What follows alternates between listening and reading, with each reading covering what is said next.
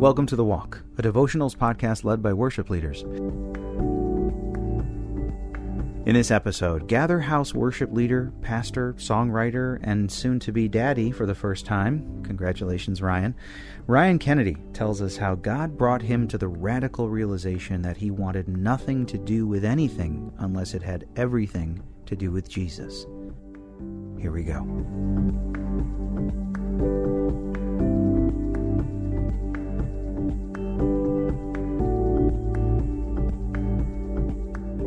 Hey, my name is Ryan Kennedy. I uh, started a, a little thing with all my friends in Houston, Texas. Um, we call it Gatherhouse, and um, our heartbeat is really just to create a place where day and night and night and day um, the Lord is being glorified um, and lifted high, and um, we consider ourselves a, a, house of prayer for all people, and uh, we just love what the Lord has asked us to do. And, you know, where we've gotten to now, uh, it's been a long journey for me since I felt the call of the Lord on my life. And today I just felt led to share about identity and image and really what the Lord has taught me through my life since I met the Lord and just what he's taught me over the past, man, 10, 12 years as he's developed me into who I am. And I know, and I know uh, that who I am today and what he's asked me to do, I wouldn't be able to do it um, faithfully and honorably if I hadn't been taken on the journey that he took me on. I grew up in Houston and um, I, uh, I've always loved music. And uh, when I was young, my sisters were in musical theater, and I'd sit in the crowd, and and my eyes were just fixed on the orchestra director. I just there was something about when 50, 60, 70 instruments all played together, and I couldn't keep my eyes off of the the wand in the band director's hand, and how that one man was conducting this incredible sound coming out of the pit. And I just remember sitting there at seven, eight, nine, ten years old saying, I don't know how, but I just want to be that guy. I just want to be in that world. And um, so at a really young age, I started to really pursue heavily music composition and orchestration and studied books out of the Juilliard Library on um, how to arrange for orchestras. And I just loved that world. And by the time I was 15, I was a musical director in Houston, Texas, and at some of the biggest theaters in the city, and just loved uh, loved what I got to do. And when I was 15, one of my friends, just kind of as a joke, said, "Ryan, you should write a musical," and and I said, "Okay, uh, I will." And so I took me a year, but I wrote 22 song score and whole libretto, and didn't know what was going to happen with it, but I just started writing and ended up with a full show and we put it on there in Houston and little did I know they the theater that we did the workshop at invited some folks out of New York to see it and um, all three producers that came out of New York wanted to produce it and bring it off Broadway and I was 17 and my life was just kind of snowballing into this thing that I just didn't even know what was happening but I was like hey I'm on my way to the top so here we go. And uh, right in the middle of all that what looked like I was having the time of my life from the outside, I was actually struggling with some of the deepest uh, anxiety attacks that I had ever experienced in my whole life. And so it looked like I had everything going for me from the outside, but um, on the inside, I was never closer to wanting to end it all.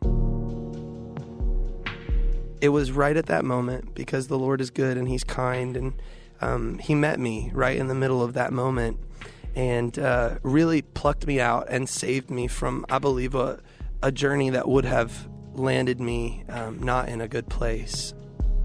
I met the Lord in a moment of true worship. The presence of God surrounded me so tangibly. It's as real as if you spoke to me right now, or someone in this room next to me spoke to me, and I heard him say, Ryan, I love you. And I don't care what you've done, I don't care where you've been, but I love you. And just that fact alone changed my life completely. And it was true, like the hymn says, the things of this world grow strangely dim in the light of his glory and grace. And the next day, I literally woke up and I wanted nothing to do with anything if it didn't have everything to do with Jesus. And so I asked him, I said, I don't even know how to pray, but I want to.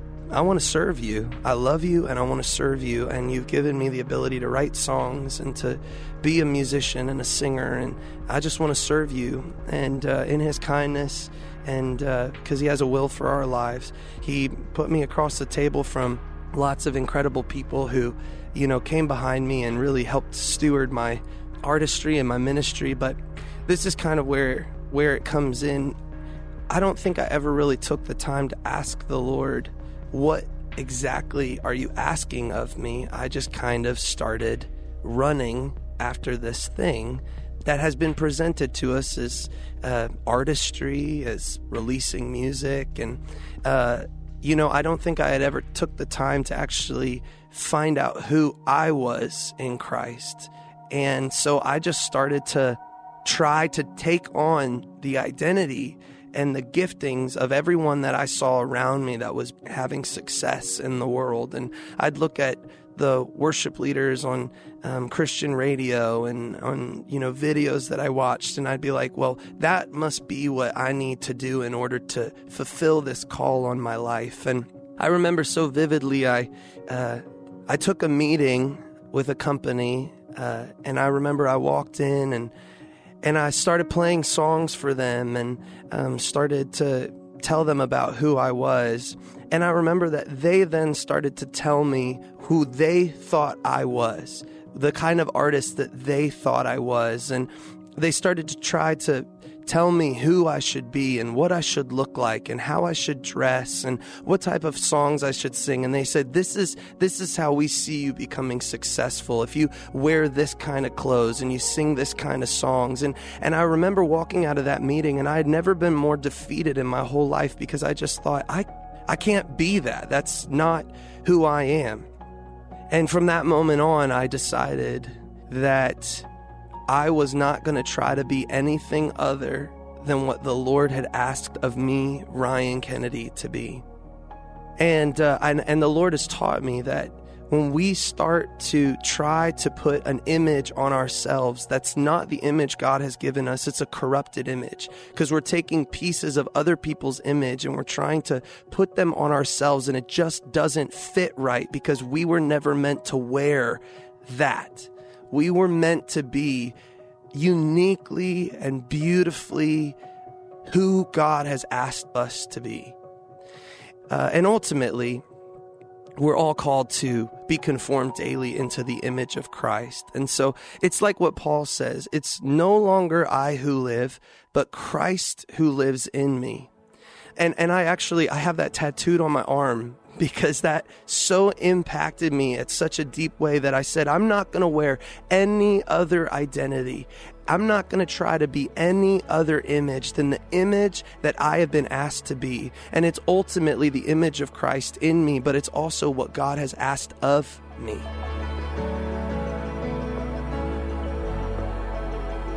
When we come back, Ryan encourages all of us to stop trying to wear the image we see in someone else and instead to step into what God has created specifically for us. Well, this is the top of the year, and it's time for those annoying New Year's resolutions. If you didn't already know, over at worshipleader.com we have pages and pages of amazing content that should help you formulate those goals around what God has for you, instead of the opinions of our culture. Check out worshipleader.com for some encouragement this year, and be sure to subscribe to our email list to stay informed on upcoming events and new content. One more reminder please check out the Worship Leader Institute. There's so much fantastic content up there, and this year we're launching an amazing one on one coaching program headed by Willow Creek alumni Joe Hornis that is sure to be a transformative experience. So check out worshipleaderinstitute.com for more information. Okay, back to Ryan.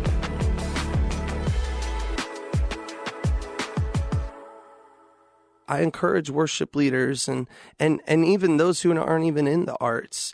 God has given us each a specific and unique calling, and He's gifted us individually with specific gifts and he's put us in specific circles and he's opened specific doors that only he could open, only he could build those communities around us. And we have been asked to walk fully in the call that God has given us.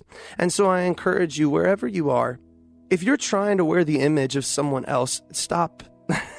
Can I be honest with you? Stop. It will burn you out and it's not what God has for you. He has asked you to be uniquely you. And you know what? This world tries to tell us that success is defined by how many number one singles we get or how many followers we have on Instagram or all sorts of metrics that Jesus doesn't care about. Jesus wants our hearts. Jesus wants you to say, I'm yours. He wants your yes. And ultimately, you know, you might not end up with a blue check mark next to your name, and you might not end up on the stage at an award show, but you'll be happier than you've ever been because when we're right inside the heartbeat of God's will for our lives, there is an abundance of joy and an abundance of peace that we will, we forfeit when we try to pursue anything other than the will that He has asked for us to do. And so, can I just be honest with you and transparent with you? This is the story of my life. I've walked this journey for 10 years. I walked into doors that I shouldn't have walked through and I ended up in in rooms that I shouldn't have ended up in because I was trying to be something other than what God has asked of me in Houston, we're doing something and I, am functioning in a way. Sometimes I don't even lead anymore. I'm just facilitating a gathering of believers. And, and that feels a little funny to me because I'm like, wait a minute, where's my guitar? Where's my microphone? I, I'm a singer, I'm a vocalist. But I'll tell you this I've never felt like I've been more inside the will of God for my life. I've never had more joy and more peace. I've never felt more fully grounded in what God has asked me to do than I am right now. And it doesn't make sense to my flesh because it's different from what I thought I was. And it's different from maybe how I would have even planned it to be. I tell Charity all the time, Charity's my incredible wife. I say, I don't know why I'm doing this. This isn't how I would have planned it, but I know God's plans for me are greater. And He who started something good in me is faithful to complete it. And so I know that He started something in me and He's completing it now. He will continue to be completing it until the day that I look upon His face. But if I could say anything to encourage you, Lean back in the rest that God has already ordered every step. God has already gifted you and you only to do something that you and you only can do for his kingdom. And so in your prayer times, just ask the Lord, Lord, what do you want from me? Not what do I want? It's never been about what we want it's we need to we need to be working and moving in the will of God for our lives. And so I can tell you from personal experience, you will never find more joy and more purpose and more peace than when you are right smack dab in the heartbeat of God's will for your life. And so if I can be of any encouragement to you, it is no longer we who live but Christ who lives in us. So let Him fill you to abundance. Let His will for your life direct you and guide you. And I promise you, you will find a joy that is immeasurable and a peace that goes beyond understanding. So be blessed in Jesus' name.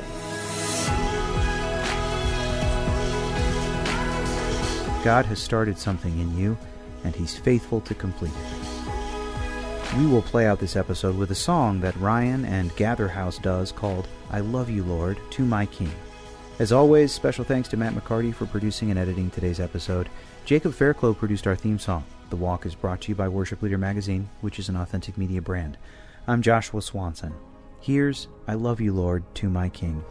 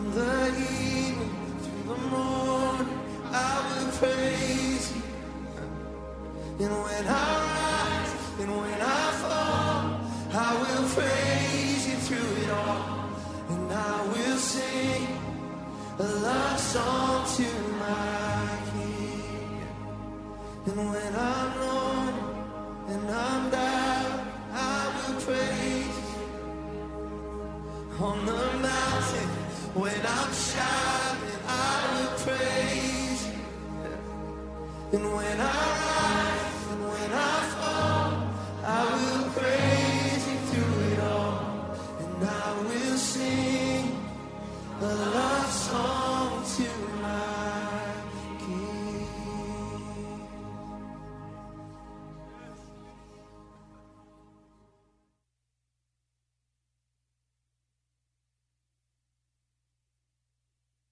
I found myself on a ledge, three stories high, at some condominiums, contemplating my life and struggling to understand my purpose. Have you ever found yourself on the ledge? My name is Billy Yant. I'm a caring father, mentor, and friend. In my new podcast, Billy and the Goat, I share the life changing events that shaped who I am today to remind you that no matter how far you've fallen, God can help you get up and thrive. Listen now at lifeaudio.com.